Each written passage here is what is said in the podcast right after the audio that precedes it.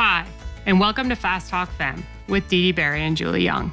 In this episode, we are going to discuss how to plan, prepare, and execute big challenges. Our guest on this episode is Lisa Charlebois, a San Francisco based advertising professional who also loves bikes and successfully completed Paris Brest Paris Brevet, otherwise known as PBP, in August of this year.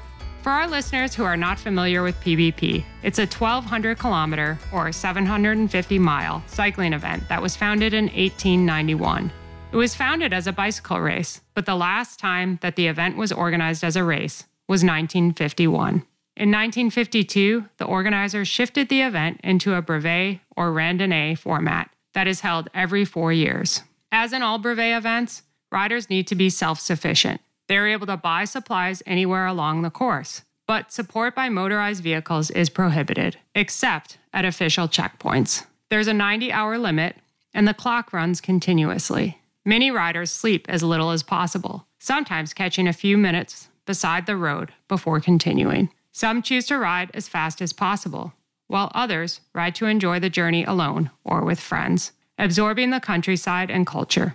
In order to qualify, participants must first complete a series of brevets within the same calendar year as PBP. A brevet series consists of 200 kilometers, 300 kilometers, 400 kilometers, and 600 kilometers, where once PBP was contested by professional cyclists as a demonstration of the bicycle's potential. Today, the focus is on the ordinary rider that wants to challenge themselves. Yet a competitive element remains.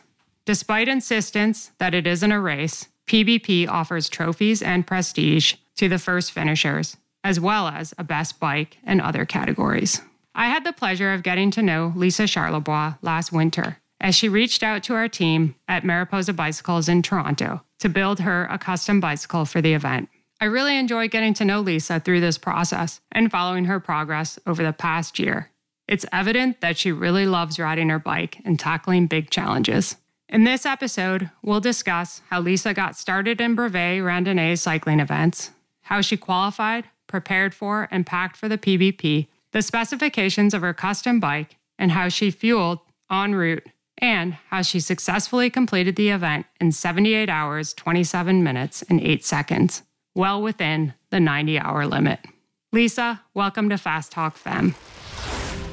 In The Future of Coaching, which is the last module release of The Craft of Coaching with Joe Friel, we envision what the future of coaching looks like in the years to come. While artificial intelligence will play a critical role, AI will never completely replace coaching. However, leveraging its attributes to find the right balance of personal connection with automated tasks will be vital to remaining relevant with future generations. Check out the Craft of Coaching Module 14 at fasttalklabs.com. Lisa, thank you for joining us today.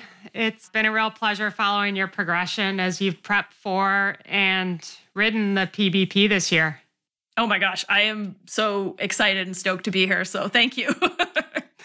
Let's kick off with a little bit about your background. Can you tell our audience about your background, how you got into cycling and randonneur brevet type events? Yeah, for sure. So I'm Canadian and I met my husband when I was in my early 20s and he was a cyclist. And so it was kind of, I think a lot of women can probably resonate with this story of like, you meet a boy, he likes to bike. So I guess I'm going to start biking now. So that's kind of how it started. And there was such a great cycling community in Toronto. So La Bicicletta, I got this amazing bike there. Like it just kind of grew from there. And then as my professional career took me to the States. Sadly, I didn't bike much in New York City. That was like four years without the bike. And then Los Angeles, again, it doesn't seem like it on paper it would be a good cycling city, but it is incredible. And so that's again where I just really got deep into biking and the culture and the local scene. And then I moved up to San Francisco, and that's where the Rando Curious started. And so having cycled for a while and always recreationally, and you'd do a big fondo once a year or something like that.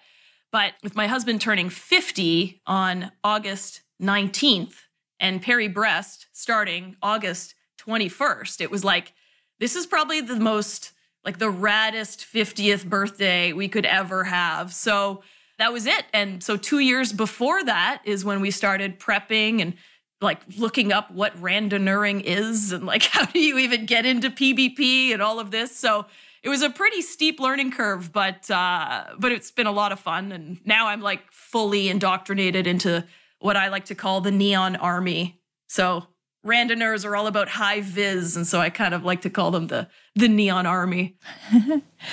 Lisa, it's great to meet you, and uh, thanks for taking time to join us today. Yeah. Oh my God. Thank you. Yeah. So it sounds like the PBP was put on your bucket list with your husband's birthday. Does that sound about right? Oh, totally. I've heard of it. Like it was one of those like urban legends, but you never actually thought of it. Like nobody wakes up and is like, yeah, I think I'm going to go on a 1200 kilometer bike ride. Like that's not, at least I don't. So having sort of like a monumental birthday sort of crystallized it as something that we're actually going to work towards now. So, what draws you to this type of an event? You know, the longer the event, it seems like the more highs and lows we go through physically and mentally. But what draws you to these types of events? I think the coolest part about doing long events is the fact that you are at par with everyone else men, women, it doesn't matter. The physical exertion of it is really the same because you're going to be in a zone one for like 19 hours. So you don't get blown off the back of a peloton. You're still in the group. And I think at least for me as a as a female cyclist, it's really crappy when you go on a group ride and you're instantly dropped and you kind of feel like a bit of a goof. And whereas randonneuring, I mean, you can hang with those groups for the whole time, so it feels like you're part of the community, you know, part of the the team. Yeah, I think it's interesting because I think these ultra events have grown so much in popularity, whether it's the running or, or riding. And I feel like we learn so much about ourselves in these events. And I feel like for some, some of us, like life has become super easy, convenient, kind of soft. And it's like we're drawn to these self inflicted adversity that we experience through these rides and kind of how we respond to that adversity and seeing how we kind of like mentally can kind of pull ourselves through those lows. But do you feel like you're drawn more to the physical challenge or the mental challenge or both of these events? I think you nailed it. I mean, our lives are pretty chill. Like, you know, sure, you have daily stress and things like that, but like, you don't have to go and hunt for your food. I mean, we're not doing anything that's so difficult in our days. And I think doing challenges like rando events of like two, three, four, 600 kilometer rides like that's a hard thing. And so you have to plan for it, you have to train for it, you have to get your head right. And then you're to go through some pretty dark moments during the ride. At some point, every ride, it's there's a dark moment. So how are you to rally and get through it? Like I think it's that sort of it sounds masochistic, but it's that challenge that I think I really get stoked about because again, nothing in my life is that difficult. So, yeah, I'd say that's a big part of it. I think the community is also really cool. It's a little different vibe than your local club ride. Like it's a slower pace. You take in the experience more. Like you're you're not just crushing like let's go pin it and, you know, get this thing over and get coffee. You know, you're going to stop and you're going to have lunch and you're going to sleep for 4 hours or sometimes you might nap in a ditch. I mean, there's a lot of crazy stuff that happens, but that's kind of this unique style of riding. And that's what makes it so interesting. Lisa, my father, who was a keen randonneur and organized many brevets in Canada, he always felt like it was about the journey more than a race. And he had raced for a long time, but to him, randonneuring was more about enjoying the challenge and the experience of a long ride with a group, getting through it as a group and enjoying it. How do you approach the events?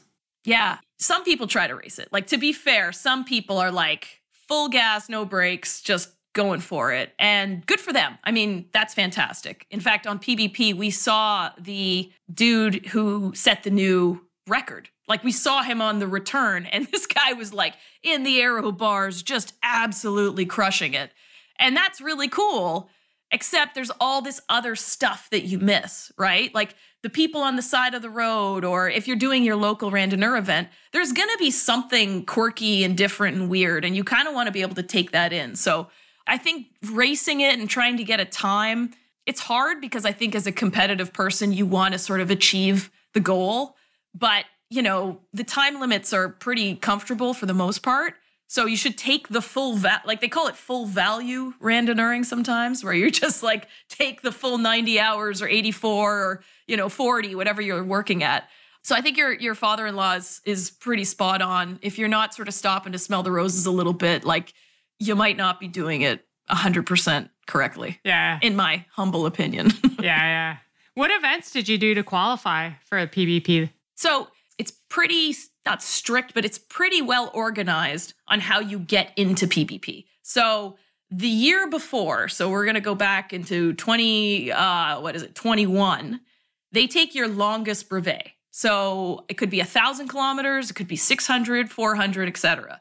And that will then be your placement for when you get to register. So 2022, it's your longest brevet. 2023, you have to do a randonneur series, and that's a 200, 300, 400, and 600 kilometer brevet. That's sanctioned by the Audax, Parisian, yada, yada, yada. So you can't just go out and like ride your own ride. You have to do the ones by your local clubs.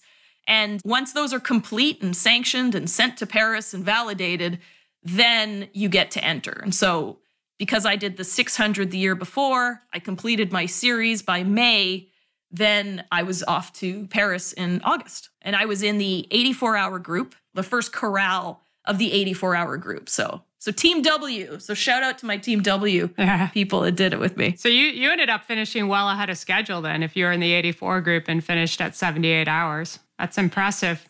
Well, thank you. I mean, I was pretty stoked on it. I'll be honest, I was also like maybe kind of pushing a little. Like this sounds mental, but the first I think I was nervous for the first 125 miles, which again, the numbers are always going to sound wacky, but I was so like just anxious about everything. And then like I tightened my shoes too tight and I was like, oh my God, I'm going to DNF because my shoes aren't working. And like I was just like, everything was all like screwed up in my head. And so then you kind of chilled out, you kind of breathed into it. And then, you know, I kind of found my groove. But that first day, I think we did a full 12 hours with about 40 minutes of stopping. So we were we were kind of pinning it a little bit. And then once we sort of found our groove, then we sort of chilled out and we're like, okay, we can not be such lunatics about this. Yeah. So my father-in-law, he founded the Toronto Randonneurs in 1982 with a good friend of his and fellow Brit. He's from the UK. Another friend, Mike Brown. And initially, when they founded the club, it had a lot of European immigrants and there were very few women in it. But the organization really evolved over the years. And today it's a much more diverse demographic, perhaps reflecting all the progressive changes in larger, at least city cycling communities in North America. But I'd be curious to know what's the randonneur community like in San Francisco and in California more generally? Because I know you, you've spent a lot of time in LA as well. Yeah, I mean, I'll use this opportunity to shout out Rob Hawks, who's our RBA. So he's the fella that has sort of really taken the San Francisco Randonneurs and turned it into this just incredible club.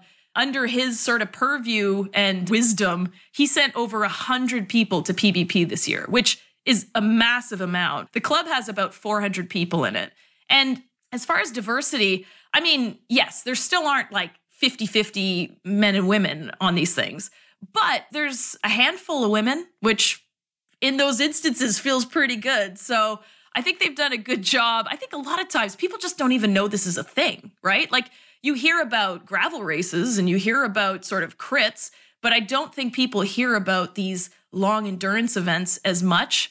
And so I think if more women actually knew this was a thing, it would be interesting because, again, you can compete in air quotes, but you can sort of hang with everybody. It's not as exclusive as maybe some of these other events. Leading up to this, like what what was your training like? And did you work with a coach or did you have specific preparation and training or did you just ride as much as possible? Yeah, no, I, w- I definitely had a coach. So I will also shout out Fast Cat athletes. Uh, Fast Cat coaching, it was my coach, Allie. She was a ex pro. And uh, it's funny because I'm like, hey, Allie, I want to do this insane thing. And she's like, I don't know how to coach you to this. So then, you know, the mind share of, of the Fast Cat coaching team came together and they actually created a plan that was so epic. Like I had legs the entire time, which I thought at some point I'd fall apart and just be, you know, a puddle of goo. But it was like the last 40K and I have like a bunch of dudes behind me and I'm pulling and I'm like, let's go. And so it was just, it felt so good. So the training leading up to that, I mean, I sort of, I've been working with this coach for about two or three years. So we've been sort of working up and building up endurance. But the stuff they did that was really interesting is they did some simulation rides. So it gets pretty hot in France. And so here in San Francisco, we went up north, kind of Santa Rosa, that area and like I did this weekend where the first day we did 19 hours on the bike, sleep four hours. The second day was 12 hours on the bike, sleep four hours, and then 10 hours on the bike, sleep, you know, normal. So it was all about getting used to sleep deprivation and still working. And uh, that worked great, except it was like 110, which as a Canadian, I'm pretty good at Fahrenheit until about 80. And then I just assume everything's like 30. So Celsius, like I of don't compute anymore. And we're riding and I'm falling apart. I'm like, oh, geez, I'm not even sweating anymore. I'm just like so hot. Anyway, turns out that's 43. So that's good to know. So that was incredibly hot. But I think that heat training helped a lot in France because it did get up to 104, which I still don't know what that is, but it was hot and I was like covered in salt. But uh, so a little bit of heat training leading up to it was really helpful. Uh, these simulation weekends that I did, I did a couple of them. We're just getting used to big mileage without sleeping, also super helpful. And then just sort of ramping up my fitness and getting to a CTL that was, you know, for me, like 100, which I've never been at before, but just having all that volume in the legs and being able, and, and the butt too. I mean, your hands, your butt, it's the stuff that you don't think is going to fall apart is what falls apart. Like my legs were fine. Like I could walk around Paris the next day. Like it wasn't a problem. But your hands are destroyed, right? Your your undercarriage, your butt, like all of that is just a hot mess. So you kind of in a weird way need to train your body, your soft tissue to handle the pain of all this other stuff. Yeah, I think it's interesting when you do these long events, you realize like it's not necessarily your legs that are the limiting factor. It's all those, like your to your point, all those small body parts or the tissues or whatever the case may be. It's an eye opener it's not cute and you might want to edit this out, but I started calling it like hamburger. I was like, uh. it's just like so gross. and all of us, at some point, the savagery of the entire event took over. And we're just like shamely shoving chamois cream down our bibs and like in the middle of like a bunch of people. Like nobody cared anymore. We found um, this stuff called Voltaren, which I think is in Canada, but in, in France, it's like liquid Advil essentially very off-label use, but I'm like, screw it. I'm putting Voltaren down there. Like I'm just whatever I can to sort of get oh, through oh, this thing. So uh, yeah, you get very resourceful. I'll, I'll say. At what point did you decide to do PBP, and like how far out did you start like training and specifically preparing for it? Yeah, I'd say a good two years for sure. So okay. leading up to that 600, which our 600 that the San Francisco Randonneurs runs is in May. So January, like coming off a weight cycle. So every year I'll do like the off season weights and then I'll sort of ramp back up into volume, get into usually that 600 is like kind of the big event.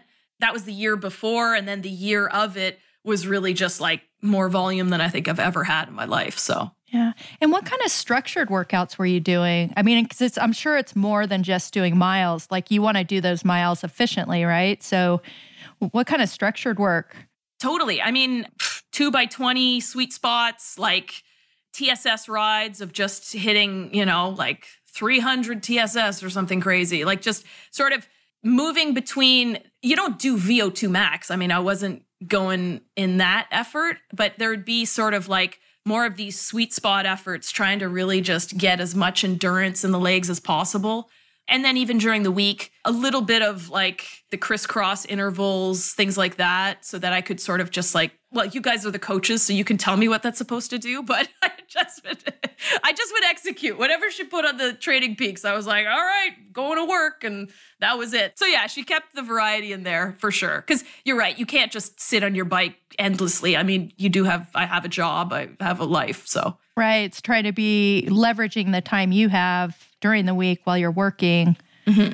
I'm sure probably some shorter type efforts. Yeah, exactly. And and even using the group rides that I would do just as like opportunities to sort of like get in a bit of the surge, like pushing the pace a little bit in that instance. So yeah, it, it, was it was helpful. I'm maybe of the personality that I just love being told what to do and just execute. so and I'm sure I would imagine like those on those training rides, like you were also training your nutrition as well. Oh my gosh. So I could talk for days about my like love of this stuff we created called hummingbird mix. It's nothing fancy. It's literally sugar, sodium citrate, and like a flavoring powder, like Gatorade or I don't know, Country Time lemonade or whatever you got.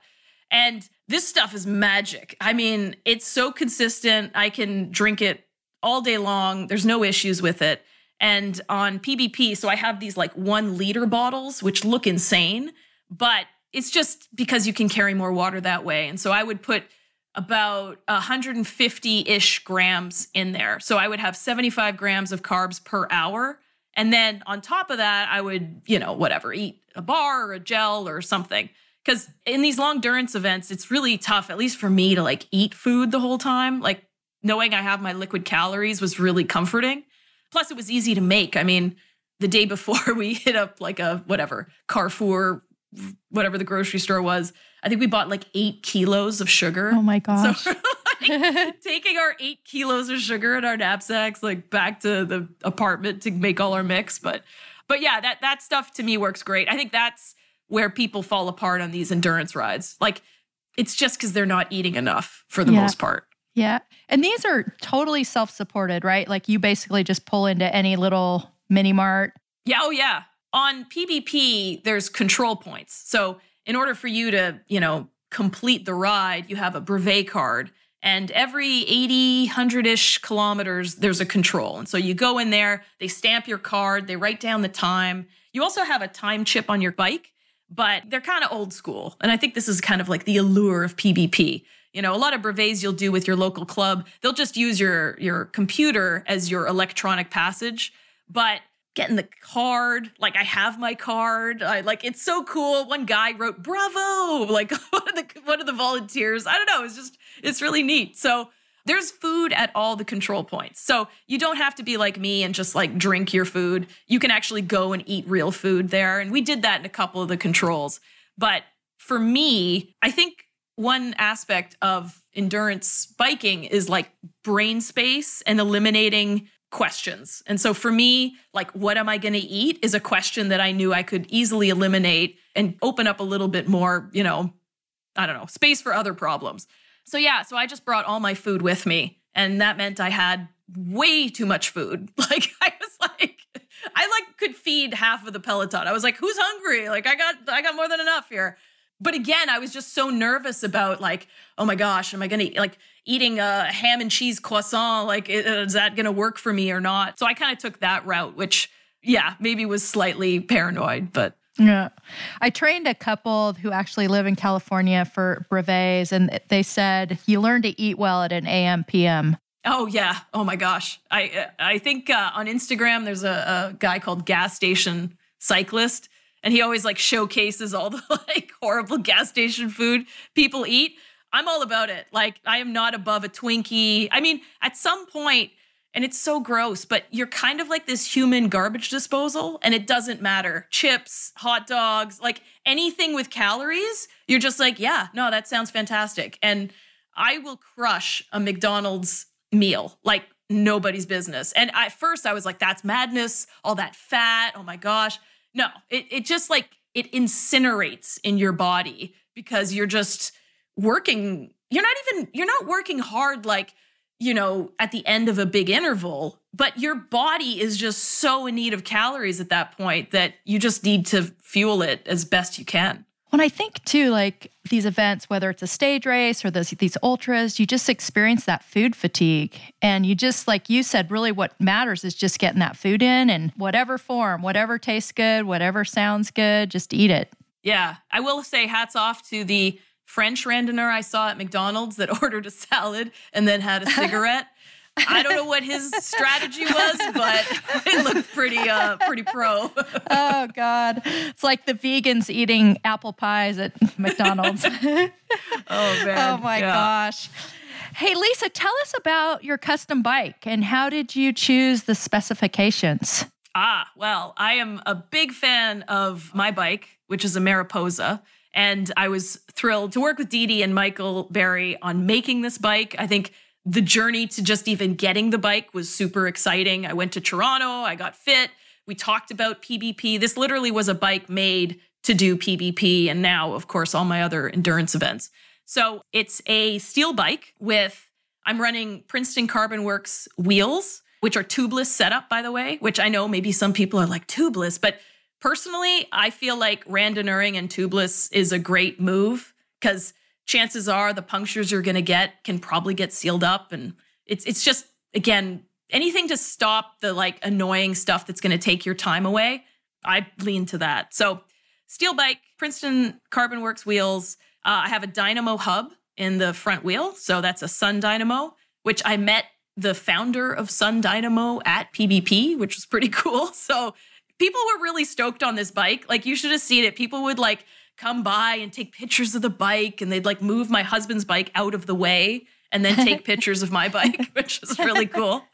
It's uh, a ENVE sort of cockpit, ENVE handlebars. We're looking at an ENVE seat post. I use a Thorn saddle, which for me works great. I'm a huge fan of that saddle. And then it's a Dura Ace Di2 drive train. I don't know, Dee, tell me all the things I'm forgetting about. Yeah. So, first of all, it was super fun working with you on this. We've had a number of customers do Paris Brest Paris over the years. So, it wasn't our first time building a custom bike for the event, but I think a couple of the key things were building the bike as lightweight as possible without kind of sacrificing comfort. So we built it with Kaisei tubing, which is a super lightweight steel tubing made in Japan. And then we put a carbon fork on it. A lot of the difference in weight between a carbon bike and a steel bike is actually in the fork crown and the steer tube. So when you put a carbon fork on a steel bike, you're sort of getting the best of both worlds. You're getting a lightweight bike that actually absorbs a lot of the vibration of the road. So it's really comfortable to ride over a long period of time. And then for PBP in particular, because you ride through the night and potentially in rain, having hub generated lighting system is key. And then a big thing was, you know, we set the bike up with fenders, but with the option to take them off easily so that if if the weather was good enough to where you didn't think you were going to need the fenders, you didn't have to ride with them. It wasn't going to slow you down. Because you know obviously there's additional wind drag with fenders so you don't really want to use them if you don't have to. So those were a couple other key features of the bike. And then and then the paint job was all about lisa and what she what she wanted which might be why everybody was taking pictures of your bike oh, well. Yeah. But coming back to the Princeton wheels, you know, we suggested the Princeton wheels just because they handle so well in the crosswinds. That region of France has a lot of crosswinds, but they're also incredibly aerodynamic, fast wheels. And so the wheels obviously really affect both the handling of the bike and the speed you can you can ride at. So those are just a, a few additional features that we thought were important. Oh my gosh. And at it was so cool. At one point, I'm like, so there was a bag drop that I used. So they they did a bag drop in Loudéac, which is the first kind of town that you stop at 270 miles out. And uh, I'm bringing my bag to the bag drop, and the guy's like, "Oh, oh, you got a Mariposa? Oh, oh, you know what you're doing." And I was like, oh, geez, I hope so. I don't know. So it was very well respected in the, the world of rando. And, and that's why, specifically, again, as a Canadian, it felt like a little piece of home was with me too. So I was really keen on getting this bike built for PBP because I haven't been doing this to the same extent that Dee Dee and, and Michael have. So it was nice to have professionals telling me how I can uh, have a great ride. So, and it was great. And it came through clutch. It's so great to have experts like Dee and Michael just filtering all the information because there's so many options out there now. Yeah. And my husband, he, you know, used a sort of a, a gravel bike as his bike, but it didn't have uh, a dynamo in it.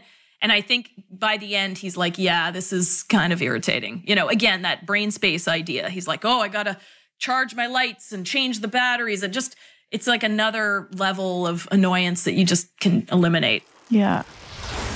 There are more female athletes in endurance sports than ever before. Yet until recently, female athletes simply followed advice and protocols that had been designed and tested on men. This is rapidly changing, and in our newest release from the Craft of Coaching with Joe Friel, we explore the art and science behind coaching female athletes with expert insights and advice from the likes of Dr. Stacy Sims, Allison Freeman, and Lauren Vallee. Check out the Craft Coaching Module 12, Coaching Female Athletes at Fast Talk Labs today. Once you had your bike, did you get it fitted? Oh yeah, no, I did uh, 3D Bike Fit here in San Francisco. So uh, again, uh, they've done bike fits for me in the past, and it was funny because I went there, and he was sort of like, uh, "Yeah, there's not much to do here. It's perfect." And so I was like, "Oh, okay." And he like moved the handlebars a bit, and that was it. He's like, "Whoever built this, they did a great job." So again, another shout out to Mariposa. It was awesome. So yeah, it was really more just like you know, making sure my saddle was in the right spot and adjusting my handlebars a little bit. Cause again, like your hands, I can't, ugh, I can't sort of like downplay how much your hands kind of end up hurting on the end of this thing. And it doesn't matter, double, triple up the bar tape. I mean, it's just one of those things you have to embrace. It's going to suck. You alluded to this, but have some athletes I train for gravel events and like ultra gravel events and multi day, and they just really struggle with finding that good combination of saddle and short chamois like combination. And I was wondering again, I, I know you alluded to this about kind of just dealing with that in the event, but like during training, did you find like what was your kind of magic there to find that combination? Oh, yeah. I think the saddle slash chamois marriage is one that takes a lot of trial and error. At least it did for me. So um, I went through all sorts of different bibs and whatnot, and I kind of came down to the Pas Normal escapism line. I, I like the fact that it had the little cargo pant, like cargo pockets on the side. The chamois was actually really thin, which felt really good. And then the uh, Assos, I don't know, Assos has all those weird numbers. Anyways, the Assos women's line of bib shorts, and um, those work great. So I did change my shorts every day. I would say, like, don't compromise. If you're doing a rando event, please bring another set of like kit. It will help you immensely. But yeah, so that that worked well for me. And then it's just the Assos chamois cream. I use that. I also found this stuff that the I guess it was the British cycling team uses called double base gel. And it's actually like an emollient cream but they use it sort of like a chamois cream. So I got to this like special sauce where I was like okay I'll put on my double base gel as like the prep and then I'll put on my chamois cream. And that's sort of how like we optimized as best we could on the uh the undercarriage one could say. It seems like with the shorts like the chamois that are smooth, don't have any sort of seams. I think the seams can be a, a real problem. Oh gosh, yeah. No, I mean, yeah, that's why those Assos ones and the Pas Normal ones seem to work really well. Also, I'm not a big fan of the like diaper chamois, like the ones that are really thick. Like that doesn't feel great. But again, it's such a personal thing. Like people will ask and be like, well, what do you use and what do you like? And so I, I think sadly for me, I just had to like go out and spend a lot of money on a lot of different bibs and see what worked trial and error. Mm-hmm. And what was the saddle you ended up using? Yeah, it's a Thorn GS something or other saddle, and uh, I think it's a smaller company. I think it's based in California, but um, it's just a bit of a wider. It's almost like a, a specialized power saddle, kind of the same shape, a little wider on my sit bones for me, and uh, has that cutout in the middle, and and a little bit of cushion, like just a scooch. So it actually feels really comfy. How did you pack for this event? I mean, I would imagine it's obviously impossible to predict weather, but how did you pack? I know you said you brought all your food, you brought a couple items of clothing or changes. I mean, like, yeah, sleeping stuff. Like, what all did you bring? I'll walk through it in somewhat not painful, but in detail. So, what I ended up having was I had I had a little mini frame bag. It's kind of funny. You can see pictures of my bike on Instagram. And it's like this tiny little triangle in the front because that's all I could fit with my 1 liter bottles. But that's kind of like my my pharmacy. So that's where I have like Tums and Advil and Benadryl. So Advil, I mean, if you start to get kind of sore, a little Advil takes the edge off. And then Tums, like if your gut starts to get weird, that's super, super helpful. I had all my lotions in there. So I had my chamois cream, my gel, double base gel, all of that, sunscreen, eye mask, space blanket, because at some point you're going to nap in a ditch. So the space blanket was the move. I bring a tiny little bottle of chain oil with me because we don't wax our chains. It doesn't last long enough for the rides that we're doing. So, chain oil at like kilometer 800, we would sort of relube our chains. And then all my cables. So, my cables for my power bank and that were in this little frame bag.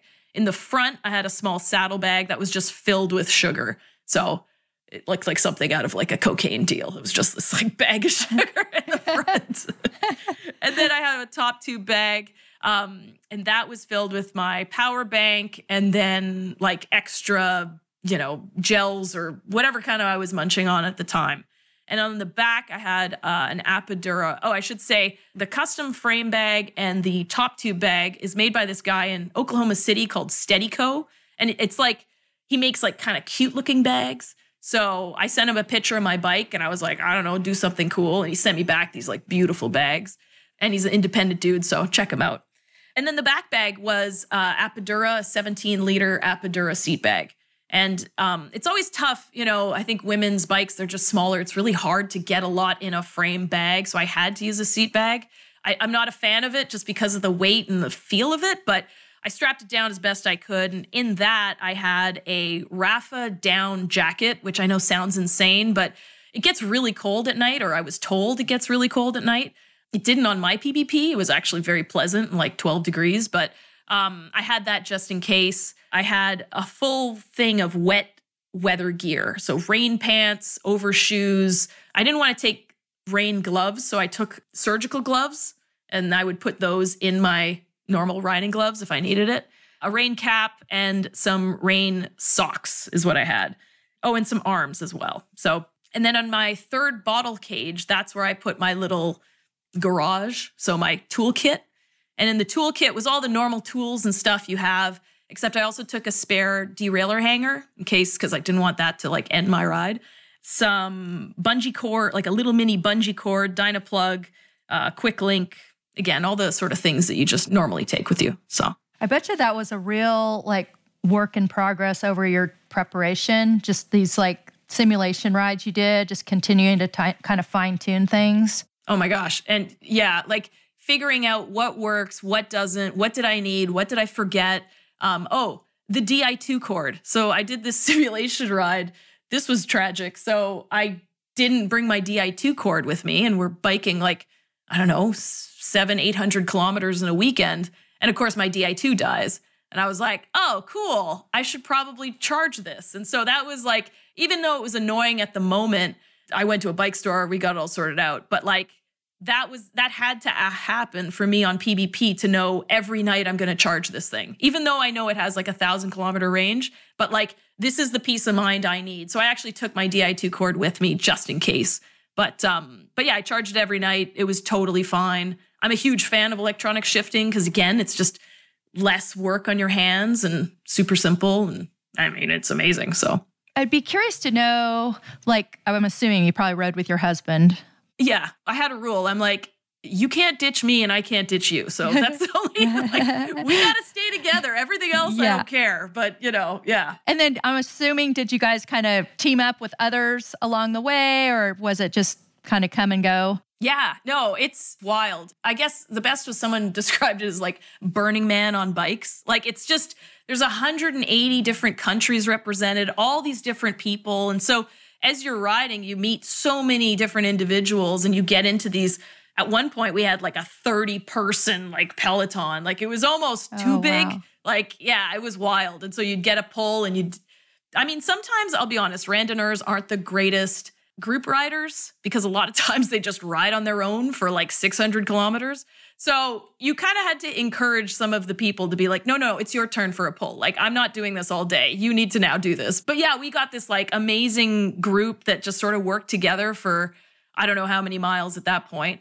And it's nice too. Like when you're riding at night, it's nice to be in a group to talk with someone. I think that's something else that if you're not used to riding at night, it can feel kind of a little bit nerve wracking but to to shake that up, I mean, talk to the person next to you, just sort of like I don't know, I played some music. I have like this little clip-on speaker on my jersey that I would play and that would be a nice way to like break up the monotony of the evening. So Yeah, and speaking of the evening, how was it to to ride at night? Like again, did it take some time to dial in the right lighting equipment for yourself? I mean, Dee had it on lock. It was great. Dynamo worked like a charm. Lights were awesome. So there was no problem there. I have that Edelux light and it's super bright. It's fantastic. And then as far as like the vibe, I mean, I, I think it was really just, well, I, I should say the roads in France, or at least in that part of France, were so smooth. Usually, California, when you're riding at night, you're like kind of a little reticent. Like you're always slower because you don't really know the road surface in front of you and you're just kind of being a little more cautious. There, I mean, it was like you were riding during the day. Like you had so much confidence in the road ahead of you that you really didn't kind of pull back.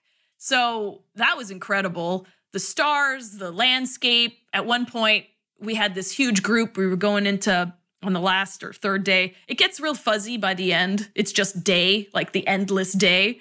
And so there was like again a huge group of us and there was this German dude next to me and I started playing Daft Punk cuz I mean we're in France, like it's a bit of a vibe. It felt like we were in a video game, like everyone's lights playing on the landscape and the second the song changed from one to the next and there's like a bit of a break in the music, the dude next to me is like, "Where's the music?" And I'm like, "Okay, okay, it's gonna be all right," you know.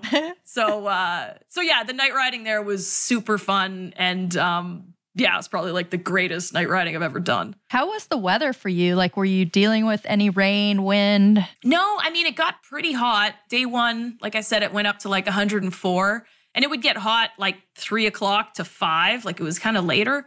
So that was kind of gross. Um, nighttime, it would go down to like, uh, I don't know, 10 degrees Celsius or something like that. It wasn't that bad. I mean, I'm used to San Francisco weather, which is kind of like perpetually cold. So it felt great.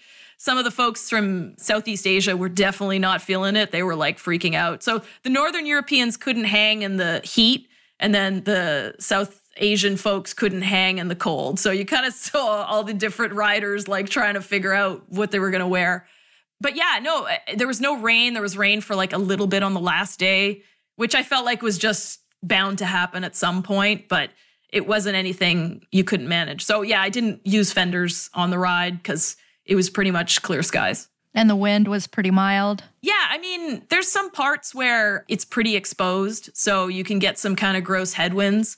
And you know, like those dark moments in a ride where it just gets a little bit grindy, but you know it's not going to last forever. And so we'd sort of just like Rich and I would work together and sort of like try to like just help each other out through the wind, taking pulls and stuff. Yeah, that's massive. How much did you sleep and and where did you sleep? And I'm just kind of wondering as I'm listening to you, like if it's super hot and you do better in the evening, like I was wondering, did you plan mm. your sleep during the hotter part of the day and then try to ride through the night, or how did you do that? Yeah, I mean, I think that's a strategy that I would think about for the next time. So, spoiler alert, I'm totally doing this again. so it's amazing.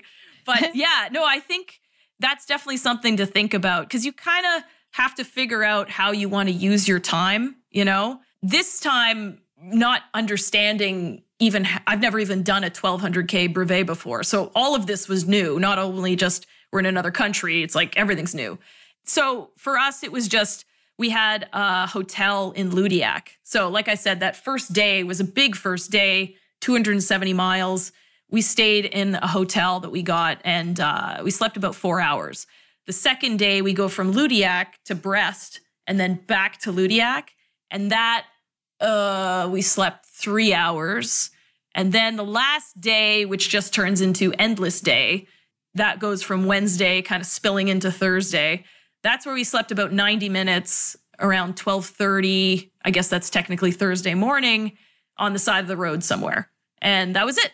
So that's how much we slept, which again is kind of gnarly, but uh, we could have probably afforded more sleep. Like at 70 out 78 hours and I have an 84 time limit. Like now I was a bit nervous thinking like, oh gosh, we got to make our time. And now I know I probably could have afforded a few more hours of sleep. Yeah, that's serious sleep deprivation though. Yeah.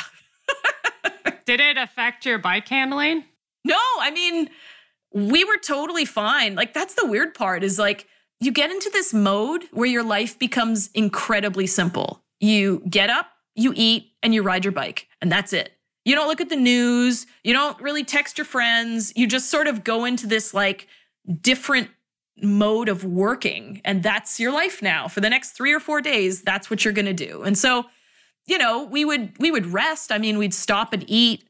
I think that that was really important just to take some time off the bike. Like I sleep hard. Like those 4 hours were deep. Like I was deep in sleep.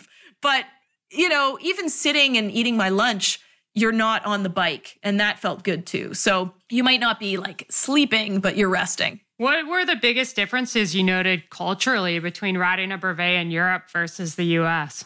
Oh gosh. I mean, the French people are absolute gems. I mean, I couldn't believe, and I think people told me that there's folks at the side of the road cheering and that, but I didn't really, I thought like, oh, sure, it's going to be like five people clapping or something. It was beyond. Like there was just every corner of this route and you're out in the boonies at some point and there's there's like an old grandma who's there clapping at like one in the morning i couldn't get over the support it was just it was wild. And I mean, the ability of people to help you out. Like I heard these stories where people would be like, oh, geez, I have to use the bathroom. They'd be like, come to my house. Like, come on in, whatever you need, you know, and giving you food at the side of the road. So folks in California are great too. Don't get me wrong. I mean, if you're in a jam on a brevet, they'll they'll help you out. But it's just the the vibe. I think that's the game changer in this whole thing.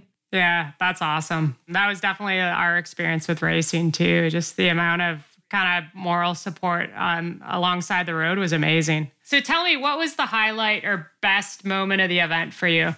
I'd say the best moment was uh, there was a town called Cizoon, which was kind of like around a corner, and you it's like very dramatic. Like you turn a corner, and by the way, these towns are like straight out of Asterix and Obelix. Like it's like these crazy medieval looking towns with like the big towers and whatnot. And so we turn this corner, and it's like the whole town came out. Like there was at least a, a couple hundred people cheering. I've never heard people cheer well, at least for me on a bike, that's for sure. like I've never had, you know, I've never won a stage of anything in my life, but it felt like you achieved this incredible thing. And so like we all got goosebumps and we were just totally freaking out. And I think that's a memory that'll stick with me for a very, very long time. That's awesome.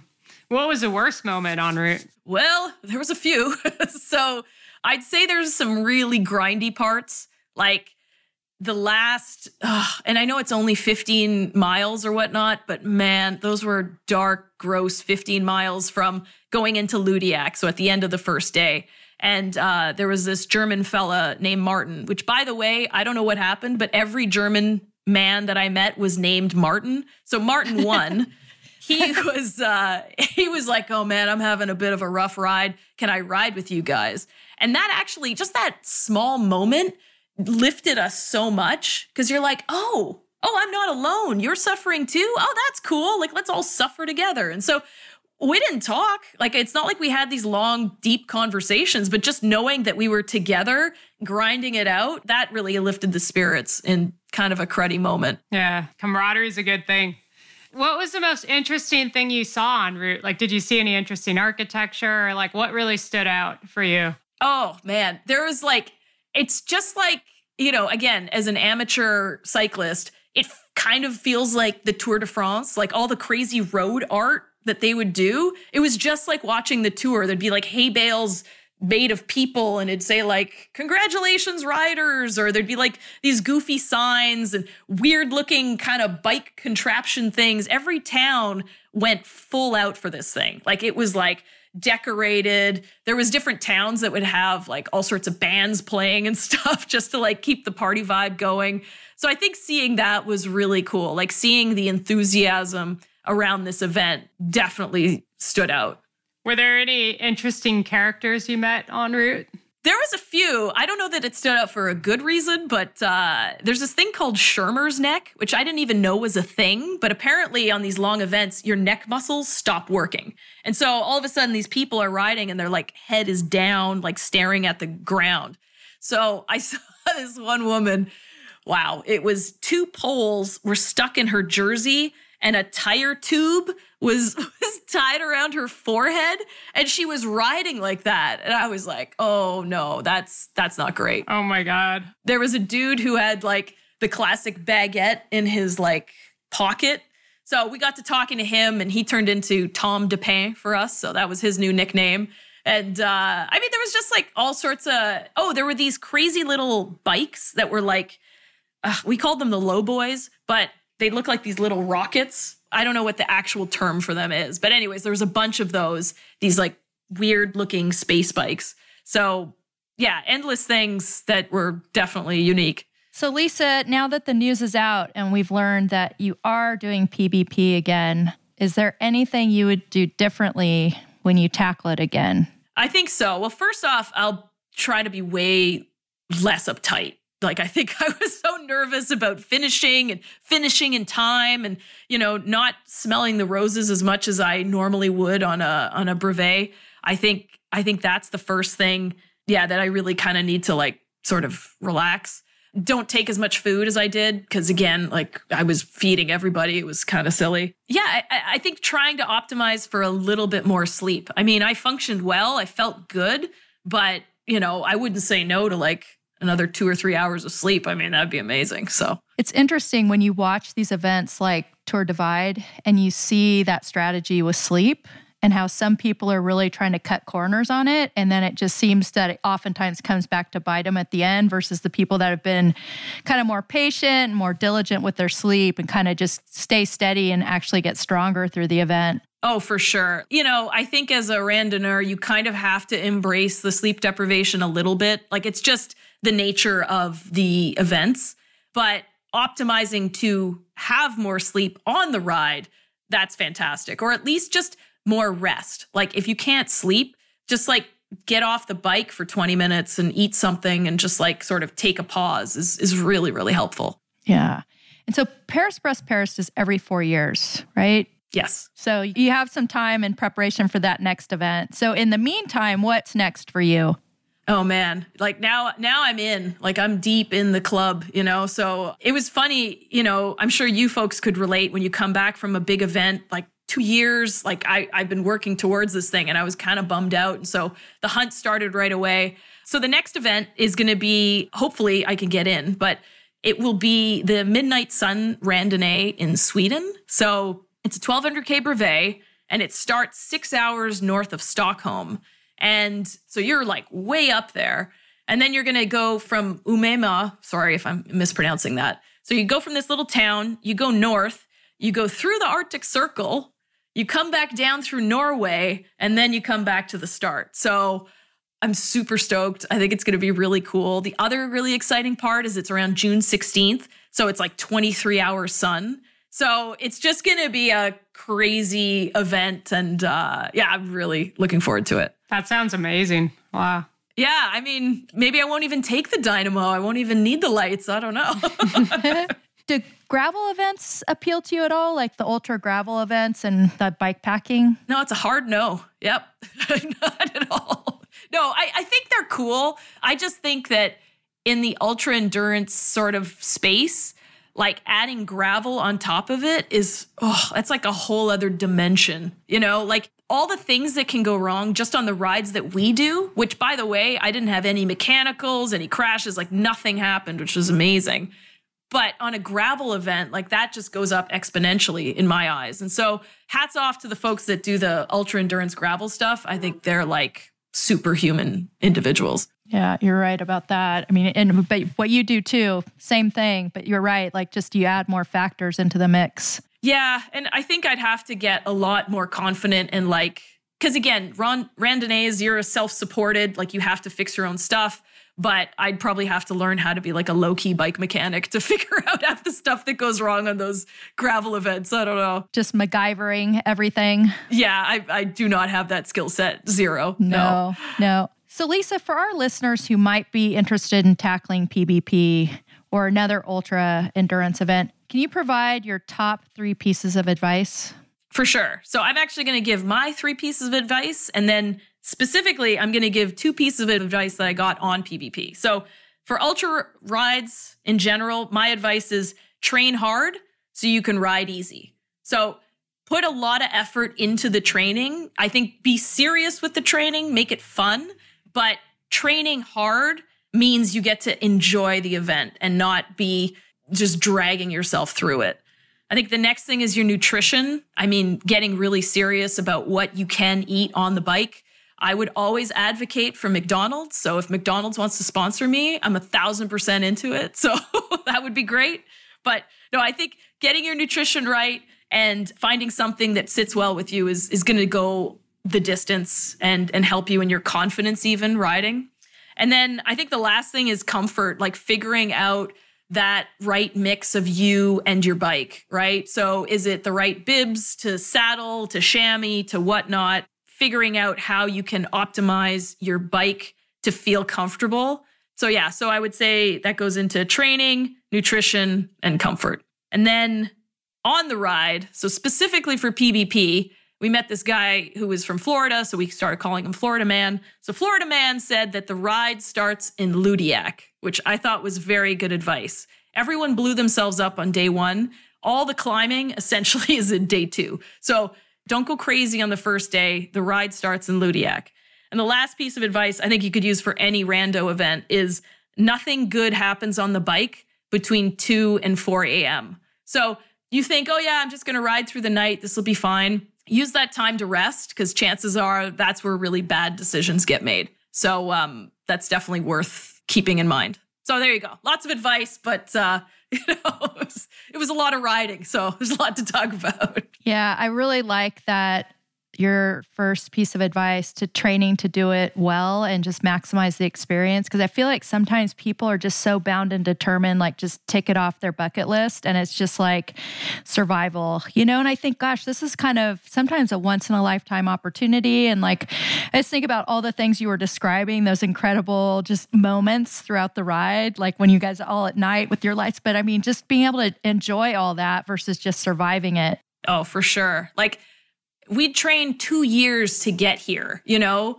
Like we were very dedicated about it so that we could enjoy the experience. I mean, we were in France, we're like in this insane bike event with all this history. You just don't want to be that person that's like sort of suffering. I think we took a lot of gratitude into it too. Like whenever you started to feel really kind of low, it was like, oh, wow, I get to be here. I get to do this. This is really remarkable. Right. I think that's a huge one. Get versus have to. Yeah, exactly. Yeah, yeah, for sure. Yeah. Well, Lisa, thank you so much. And for listeners, Lisa's videos from Paris Brest Paris on, on Instagram are amazing. And Lisa's handle on Instagram is hustle and a half, all written out. Lisa, you exude all kinds of good energy. And I really appreciate you joining us today and sharing your experience and your wisdom. And I wish you all the luck in your future endeavors. This is amazing. I, I, I, really appreciate you asking me here. Thanks, everybody. Yeah, Lisa, thanks. It was great to meet you. That was another episode of Fast Talk Femme. Subscribe to Fast Talk Femme wherever you prefer to find your favorite podcasts. Be sure to leave us a rating and a review. The thoughts and opinions expressed on Fast Talk Femme are those of the individual. As always, we love your feedback and any thoughts you have on topics or guests that may be of interest for you. Get in touch via social. You can find Fast Talk Labs on Twitter and Instagram at Fast Talk Labs, where you'll also find all our other episodes. You can also check them out on the web at fasttalklabs.com. For Lisa Charlebois and Julie Young, I'm Dee Dee Barry. Thank you for listening.